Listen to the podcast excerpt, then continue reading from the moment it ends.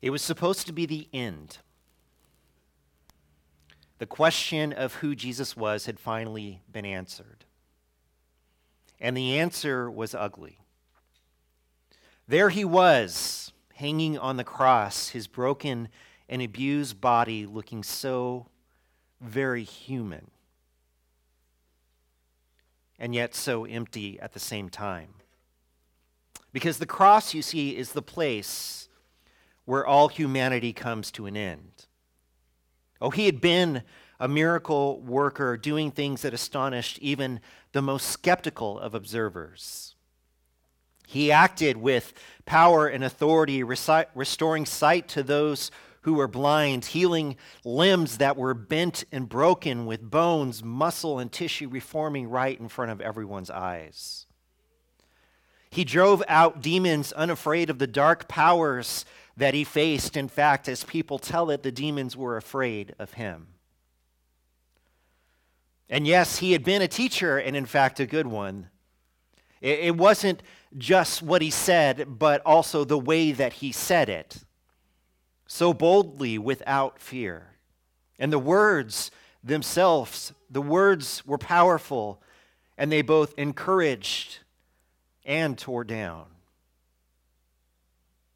In the minds of many, his words had encouraged, though, and torn down the wrong kinds of people. He had eaten in the homes of the worst types tax collectors, prostitutes, and he had told them that God loved them.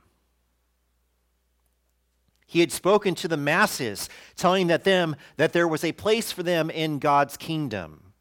And he had rebuked religious leaders, telling them that they misrepresented the God they claimed to serve, calling them snakes and thieves. You can't just say the kinds of things that he said to people. Was he special? Of that, there could be no doubt. He mattered, but how much did he matter? This was the question that dominated discussions in the aftermath of a very public political and religious execution. Sure, he mattered, but how much did he matter? Because to some, the events there at the cross proved that he did not matter nearly as much as people wanted him to. He was not some sort of heavenly change agent. He could not stop the machine of Rome, of power, of influence, or even of his own religious tradition. It was, after all, his brash words that got him there. He said the wrong things to the wrong people, this verbal tearing down that ultimately led to his end. I mean, he told everyone that the temple would be torn down. He talked about the coming kingdom. He spoke of a new king. And these people, these offended elite, powerful and wise, knew that they could not let him continue. Too much was at stake, and there was too much for them to lose. They declared Jesus their enemy and therefore saw the cross as a victory. They had finally put an end to this upstart Jesus, and on top of it, they got Rome to do it. See, he is just a man after all. Things might be a little out of balance for a while longer, but life would slip once more back into its patterns until a new Messiah would rise up to claim his throne.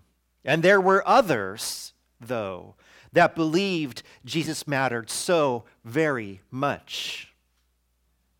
They did not see Jesus as a problem to be eliminated, but as the fulfillment of God's promises. And to them, the cross was an unimaginable display of unspeakable loss. It was not supposed to go like this. This can't be Jesus. It can't be over. And they were overwhelmed with an unfathomable emptiness. As all the places in their lives that Jesus once occupied were suddenly barren.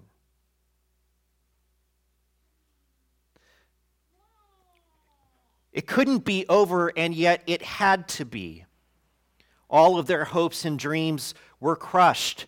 All that they believed Jesus to be must have been false. He must not have been the Messiah, but they knew just like everyone else that while his actions may live on, he must be nothing more than an extraordinary teacher, a gifted healer, and a regular man, because the cross is the sign at the side of the road that says no through street here. And Jesus, just like everyone else who experienced it, found the cross to be the end of the line. And this is the harsh truth that the world began to live in because it was true until it wasn't. From Luke 24, verses 1 through 12.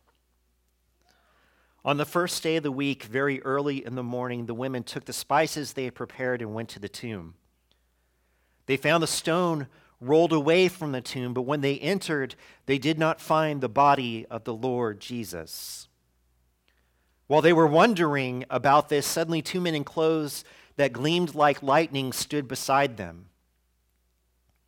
In their fright, the women bowed down with their faces to the ground, but the men said to them, Why do you look for the living among the dead? He is not here, he has risen. Remember how he told you when he was still with you in Galilee. The Son of Man must be delivered over to the hands of sinners, be crucified, and on the third day be raised again. Then they remembered his words. When they came back from the tomb, they told all these things to the eleven and to all the others. It was Mary Magdalene, Joanna, Mary the mother of James, and the others with them who told this to the apostles. But they did not believe the women because their words seemed to them like nonsense. Peter, however, got up and ran to the tomb. Bending over, he saw the strips of linen lying by themselves, and he went away wondering to himself what had happened we understand something now that they did not understand then, and that is that the cross of Jesus was never meant to stand alone. It was never meant to be viewed as a solitary object. We know what the cross means when it stands by itself. It is the brutal end to human life. There was no mystery to death on the cross. When someone died this way, they were good and dead. In any other story, it would be the last chapter, the final words written, the period at the end of the sentence. But this is not, you see, the story of the cross. This is the story of Jesus, and therefore the cross does not get to be the period at the end.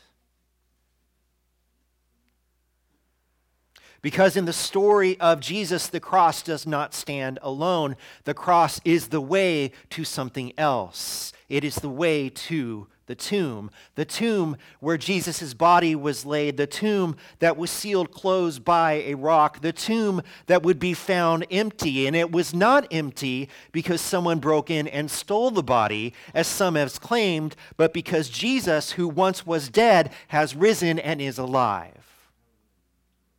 Why do you look for the living among the dead? He is not here, he is risen.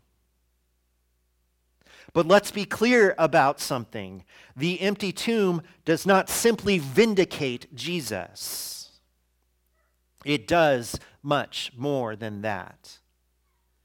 The empty tomb brings into sharp focus the love that God has for his people. The empty tomb does not just boldly declare that Jesus matters more than anyone could have ever imagined, it shouts that we matter to God more than we could have ever believed possible.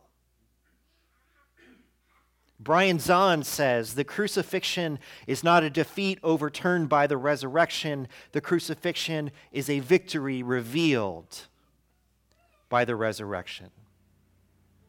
You see, it is not until you look at the cross next to the empty tomb that you can begin to wrap your minds around what God has been doing all along. That all of these things, the miracles, the teachings, the death, the empty tomb, all of these things were a part of something big that God has been doing. Something so big, so unimaginable, that Jesus told his followers over and over again that it was going to happen, and yet they never understood what it meant even staring at the empty tomb itself.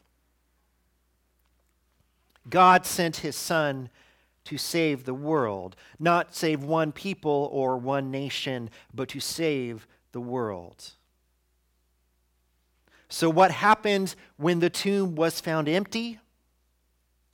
Jesus transformed the cross, a symbol of death and defeat, into a symbol of victory, so that for those of us who know Jesus, it no longer stands for death and the end of things. Instead, it is a bridge, a tool, a tool of death that was used to defeat death. And it now stands for sacrifice, love, forgiveness, and life. And why does this transformation of this object matter to you and to me? And it matters to us because our story runs parallel to the story of the cross.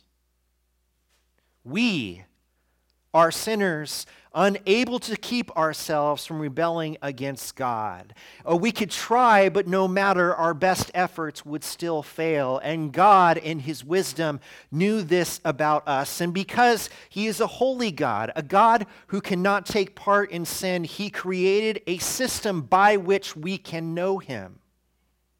We could offer worship from afar. We could offer sacrifices to make payment for our sin and our guilt, but all of these measures were insufficient because sin was and seemingly would always be a barrier between God and his people. Hebrews chapter 10, verses 1 through 4 says, The law is only a shadow of the good things that are coming, not the realities themselves. For this reason, it can never, by the same sacrifices repeated endlessly year after year, make perfect those who draw near to worship. Otherwise, would they not have stopped being offered? For the worshippers would have been cleansed once for all and would no longer have felt guilty for their sins. But those sacrifices are an annual reminder of sins. It is po- impossible for the blood of bulls and goats to take away sins. And you see the problem, right? If your car is rusting out, you can't keep applying paint. But all that paint is going to do is cover up the rust. The rust will still be there underneath those colors, eating away at what is underneath. And no matter how much we could cover our sin with the blood of animals, their lives given up for us, it, the sin was still going to be there, corroding our souls, creating distance between God and us. And at the end of this road, was death. It was always there, not life forever with God, but separation from Him. Because, like the cross, our sin signaled that there was a limit to how far things could go. So, God decided to change things to rewrite and redefine terms that seemed unchangeable. And he turned the cross, a symbol of death, into a symbol of hope, so much so that now people wear them as a sign of love and forgiveness. He did this by putting the cross next to the empty tomb. Yes, Jesus died, but his body cannot be found in the tomb, for he has risen, and it is the rising that has changed the story because death was the penalty for our sin. But in rising, Jesus defeated death. In defeating death, Jesus declared that sin no longer could hold that penalty against us. After all, death has no power where there is an empty tomb.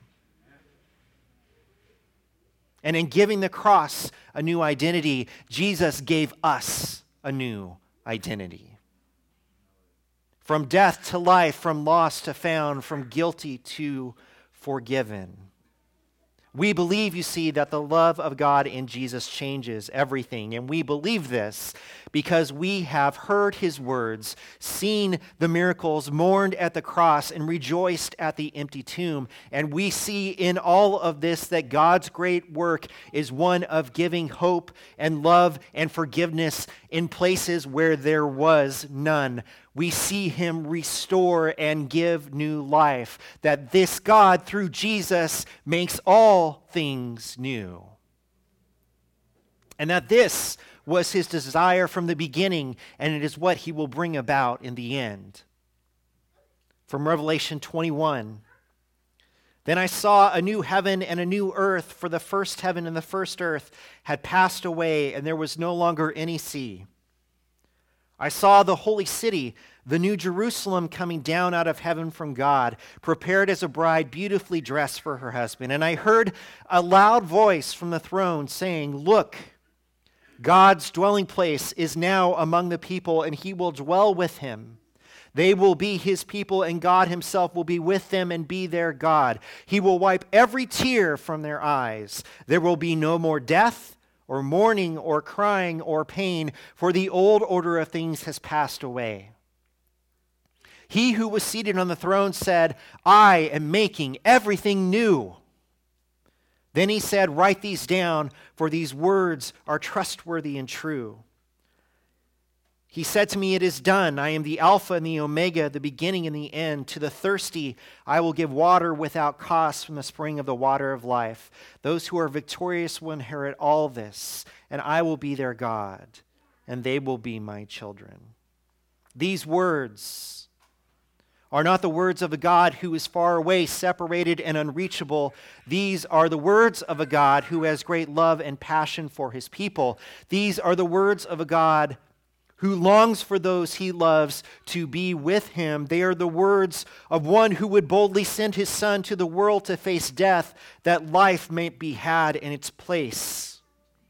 The words of a God whose Son would do so willingly, even joyfully. They are the words of a God who makes new life possible because he makes all things new. And these are the words of a God whose desire is to one day erase our pain, but who in the present overcomes our failures and inabilities that we may one day be with him.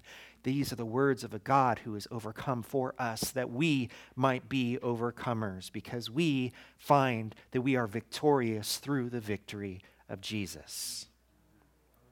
Therefore, the cross and the resurrection are not the end of the Jesus story. They are simply the prelude to all things being restored and made new which changes our story entirely. From 1 Corinthians chapter 15. Listen, I tell you a mystery. We will not all sleep, but we will all be changed. In a flash, in the twinkling of an eye, at the last trumpet, for the trumpet will sound, the dead will be raised imperishable, and we will be changed. For the perishable must clothe itself with the imperishable, and the mortal with immortality. When the perishable has been clothed with the imperishable and the, Im- and the mortal with immortality, then the saying that is written will come true death has been swallowed up in victory. Where, O death, is your victory? Where, O death, is your sting? The sting of death is sin, and the power of sin is the law. But thanks be to God, He gives us the victory through our Lord Jesus Christ. When we celebrate the resurrection, we look back to the empty tomb. We look forward to God making all things new. And we look at ourselves now and we say the resurrection is good news for all of the world, not just then, not just in the future, but right now. And it is good news for me as Imperfect as I am, I am undeniably human with faults and failures. I am a sinner in need of a Savior. I am depressed in search of hope. I am fearful in need of a protector. I am lost waiting to be found. Or rather, I should say, I was all of those things. I am still imperfect, but I am now an overcomer who is not defined by my faults, but by the love of my God. I am still a sinner, but I have a Savior. I have moments of depression, and yet I find hope in the life that is to come. And when I am afraid, I can remember how God has been good and faithful to me and will continue to do so. And it is because of the cross and the empty tomb that I am no longer lost, but I am found. Praise God for the way that he turned a cross, the ugliest implement of torture, into a symbol of hope. Praise God for changing me and you from people who could have been defined by struggle and loss to those who can claim victory from the jaws of defeat. Praise God that through the cross and the empty tomb, he creates new life. And we say, Come, Lord Jesus, make all things new.